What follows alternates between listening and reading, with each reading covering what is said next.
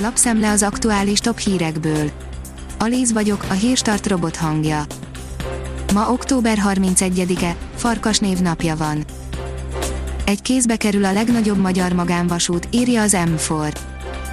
Minden pályán nyomul az Illés Holding, repülő, vasút, kamion, taxi és busz is része már Illés Tamás cégbirodalmának, már csak a GVH-nak kell rábólintania és egyedüli tulajdonosa lesz az MMV magánvasút ZRT-nek.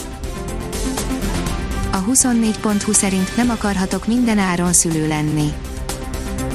Sokaknak a béranyaság az egyetlen esély arra, hogy saját gyermekük legyen, a hazai jog azonban tiltja ezt.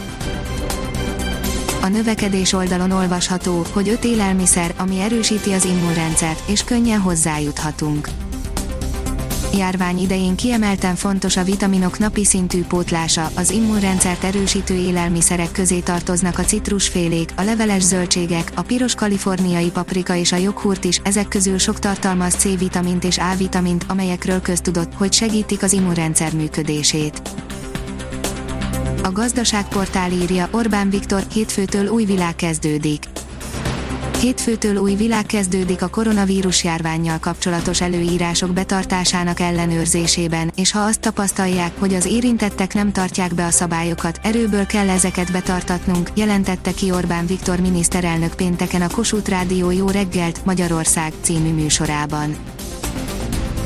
A Balaton.hu szerint 12 kilométeres új kerékpárút épül Zala megyében csak nem 12 km hosszú kerékpárútvonalat építenek, mint egy 650 millió forint Európai Uniós pályázati támogatással Zala megyében, tájékoztatta szerdán a megyei önkormányzat az MTI-t, a kerékpárral a Romantikus Zalában című projekt elősegíti a térség turisztikai vonzerejének növelését. Az F1 világ szerint Perez a Red Bull az egyetlen opció számomra a jelenleg még a Racing Pointnál versenyző Sergio Perez azt mondja, lényegében a Red Bull jelenti az egyetlen opciót számára ahhoz, hogy 2021-ben is a Forma 1-ben maradjon. A vezes írja, ezzel a sportautóval jól járt a magyar tulaj. Olvasónk még akkor csapott le az M3-as BMW-re, amikor a legszebb példányok ára sem volt az égben, a vezes értékbecsőben egy E46-os BMW M3 állt fel az emelőre. Hernádi Judit, Bodrogi Gyula és Koltai Róbert is megszólalt az SFE ügyről, írja az ATV. A nemzet színészeit és a Halhatatlanok Társulatának tagjait kereste fel a heti napló stábja, hogy mondják el, sok évtizednyi szakmai tapasztalattal a hátuk mögött hogyan látják az SFE ügyet. Koltai Róbert és Hernádi Judit az első pillanattól kezdve támogatják a színművészet is diákokat, Bodrogi Gyula viszont most először mondta el a véleményét.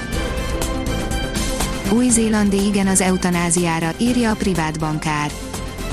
Új-Zéland megszavazta az eutanázia engedélyezését, viszont várhatóan elutasítja a marihuána legális használatát, ez utóbbi esetben még tart a szavazatszámlálás, mindkét népszavazás végső eredményét november 6-án hirdetik ki. Wolf, amíg nincs meg a VB cím, nem ülünk le Hamiltonnal, írja a formula.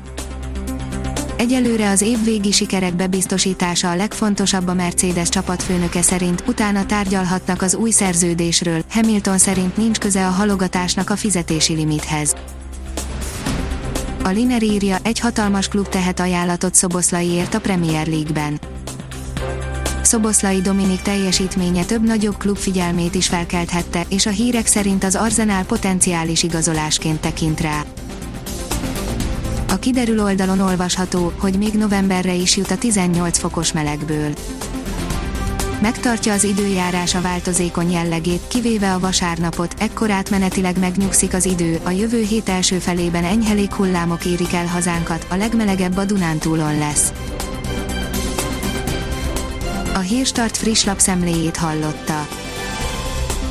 Ha még több hírt szeretne hallani, kérjük, látogassa meg a podcast.hírstart.hu oldalunkat, vagy keressen minket a Spotify csatornánkon. Az elhangzott hírek teljes terjedelemben elérhetőek weboldalunkon is. Köszönjük, hogy minket hallgatott!